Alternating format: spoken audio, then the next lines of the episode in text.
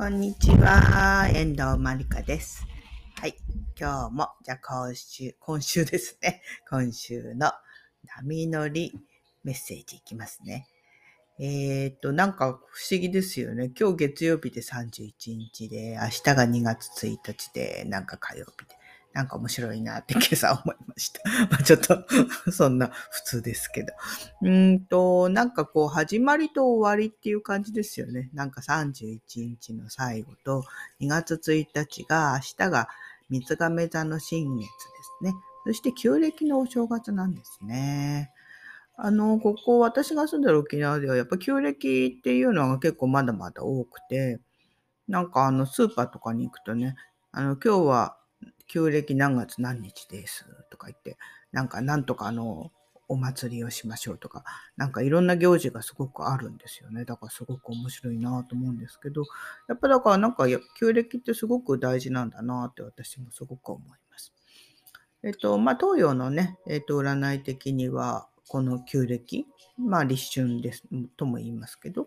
まあ、旧暦のお正月が2月1日で、立春が2月4日ですよね。そこから本格的な春で、そして2022年がここから本格的にスタートするっていうね、そういう風でもありますので、なんかだからまた今回はね、新規一点ということで、また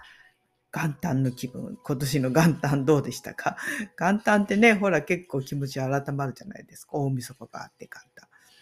ね、よし、今年こそこれをやろうとか結構皆さん思ったと思うんですよね。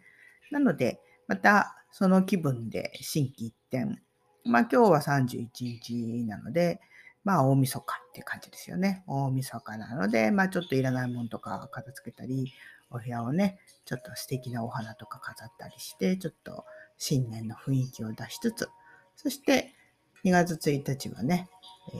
ー新月で新年ですので、新しく出発っていうね、そういう感じにしてみるといいんじゃないかなと思ってます。はい。じゃあ今日はね、その、えっ、と、新月のね、せっかくの水亀座新月なので、そのね、新月で新年っていうところで、そのね、さらに夢が叶う秘訣についてお話しますね。はい。そして忘れちゃいけないのですが、なんか水星逆行まだしてるんですよね。なんか私の周りでも、なんかすごいなんかこう、お店をなんか予約したら、なんか、あ、やっぱり違いましたとかね、お店でやり取りして4回もやり取りしたっていう人の話を聞いて、逆行だよねってね、話してたんですけど、ねえ、お店が7時に予約が取れたと思ったら、やっぱ取れてませんでしたとかね、あ、やっぱ何時でした？とかね、お店の人も 結構こんがらかってんのかなって思うけど、結構そういうのありますよね。なんか連絡したつもりがしてないとか、間違って時間いっちゃったとかね。あと私の場合よくね、電化製品が調子悪くなりますね。まあパソコンもそうだし、なんかね、テレビが急につかなくなっちゃったんですよ。どうしちゃったの？って感じ。見たいテレビドラマがあるのに、みたいなね。まあ今ね、ネットの配信とかあるからアマ、プラとかで見ればいいね、ドラマとか、まあなんか見逃し配信とかもあるからいいんでしょうけど、なんかリアルタイムに見たいなっていうのもあるので、ちょっと残念なんですけど。なんかどうしちゃったのかな？なんか電源のボタンを押してもつかなかったりとかね。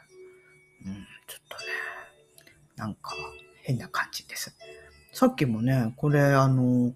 これね、あの、アプリでね、録画してるんですよ。この、波乗りチャンネルの。でなんかそれ マイクがつながりませんとかって何回も、なんか接続エラー出ちゃって、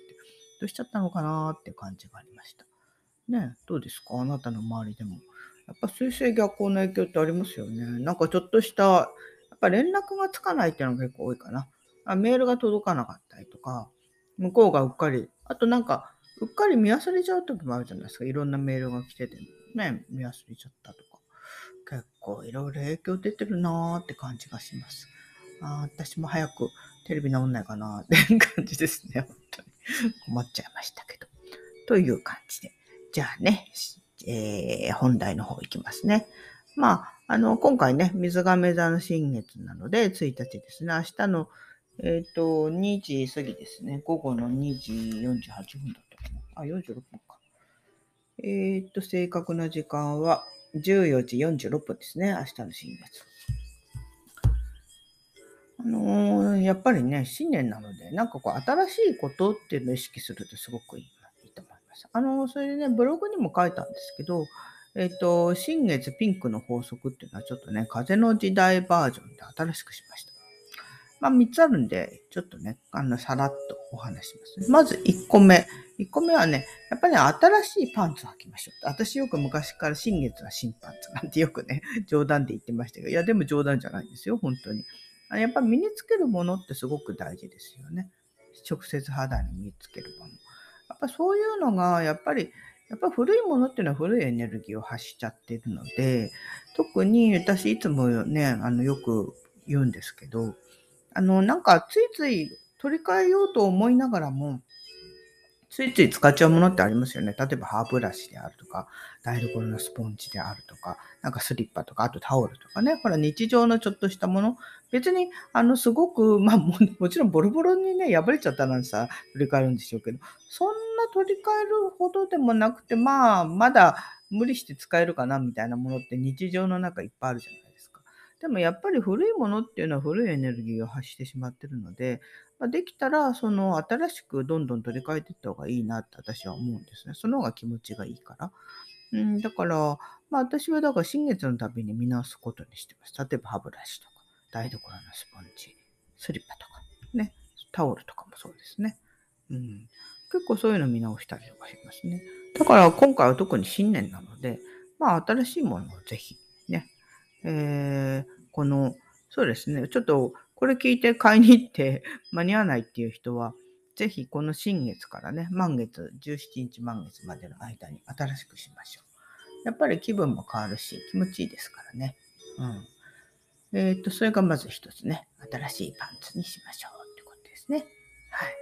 で、えっ、と、二つ目はお祝いしましょうってね。これはあの、先月からよく言ってますけど、やっぱりあの、なんかこう、人の幸せを祈る、あ、よかったね。とかね、そういうふうにお祝いするってすごく大事なので、うーん、なんか新月はいつもか皆さんに乾杯してもらいたいなと思います。あのー、私はあ、今回の新月もね、あの、私の沖縄の大好きな友人のララズルパさんで、えー、またね、新月のお茶会やるんですけど、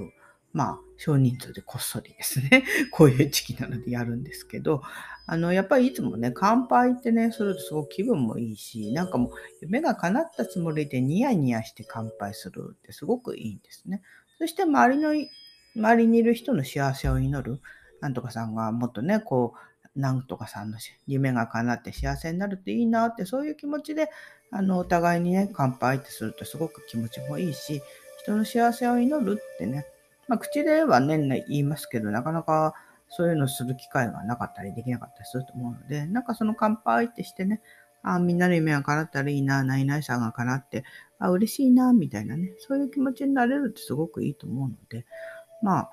うん、まあこういう時期なんで会えない時もあると思うんですけどね、まあ電話でもズームでもいいので、なんかそういう乾杯とかお祝いとかね、なんかちょっといいことがあったら、わあよかったね、おめでとうってね、そういうふうなお祝いっていうな、そういうふうな気持ちで、なんかセレモニー的に、それがすごくたくさんあるといいなって思ってます。やっぱりそういう気持ちになれるっていうのは、ね、あの、やっぱり、えっ、ー、と、その自分の近くにいる人たちのエネルギーはね、必ず伝染するので、周りの人にいいことがあったってことは自分もいいことがあるってことなので、だからそういうお祝いとか人の幸せを祈るっていうね、そんなきっかけをね、新月の旅に持ってくれたらいいなぁなんて、新月セレモニーとして思います。えっ、ー、と、あと新月ピンクの法則その3は、あの、お花をね、飾って笑顔で言いましょうっていうことですね。あの、やっぱり新月はね、お祝いの時、新しい始まりだし、夢が叶う魔法の時間なので、まあ、あの、ね、お花飾ってみましょう、やっぱりね。いつも言ってると思うんですけど、やっぱお花があるとすごくね、お部屋が生き生きするし、波動も高まるし、なんかいいですよね。私もお花飾るの好きなので、まあ、洗面所とか、こうやってパソコンの前にもね、飾ってあるし、玄関の入ったところのね、テーブルにも飾ってるし、なんかやっぱお花があるといいなっていつも気持ちがいいなって思うので、ね、ぜひ、なんかバラの花一輪とかでもいいじゃないですか。今ね、どこでも売ってるし、お花はね、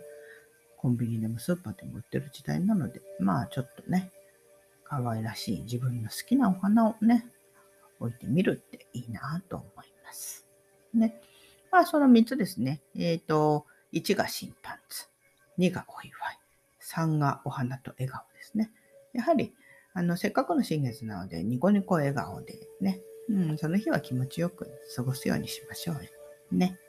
そういうのがすごく、えー、自分も楽しく、周りも楽しく、ね、動が上がって楽しいね。なんかその、なんかみんなでそういう風な笑顔あふれる、ね、世の中になるとちょっとでもなるといいなっていつも思っています。うん、そういう感じですかね。なので、まあこの新月はね、そういうようなことをちょっと意識して、まあ新しいチャレンジ、せっかく2022年の新年なので、なんか今年新しいこと、ね、思い切って、あ、こんなことやってみようかなってきっと思ってることあると思うんですね。だからそれをやるっていうことで、ぜひ夢が叶うピンクの紙に書いてみてください。ね。だからその大きなことがいきなりできなくても、その夢をやるために、じゃあまず何をしていったらいいのかってね、これ小さなステップによく分けて、ね、行動しましょうってよく言いますけど、だからその大きな夢のために今じゃあ何をするのかって、そういうふうなことをね、していけば、必ずあの夢は実現します。あの、やっぱり夢が実現するために諦めないことだと思うんですよね。それを続けていくこと。そして諦めずに続けることがやっぱり一番大事なので、ぜひぜひそういうふうなね、あなたの新しい挑戦をぜひ2022年トライしてみてください。素敵な新月。そしてね、新年になりますように私も祈っています。はーい。ということで、ね、2月1日は新月で新年ということで、ね。えー、だからこと、今週は結構ね、その切り替え多いですよね。あと、節分と立春。ね。立春2月4日っていうのもありますよね。えー、なんか新しいフレッシュなスタート、春っていう感じですよね。まさに春はね、ピンクの髪、ピンクの色ぴったりだと思いますので、ぜひぜひ素敵なね、新月新年になさってみてください。はい。あと、夢が叶うピンクの紙は、あの、公式、私の公式 LINE からね、えー、ダウンロードできますし、LINE の方では、あの、新月と満月とかね、あと、あの、プレゼントのお知らせとかね、そういうふうなこともね、えー、ちょっと楽しいお知らせなど、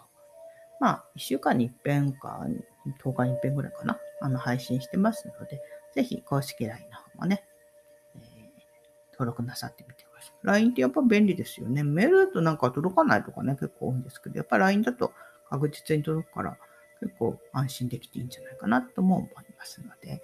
ね、よかったら登録してみてください。ということです。はい。では、素敵な新月、新年お過ごしください。はい。ありがとうございました。遠藤まりかでした。ではでは。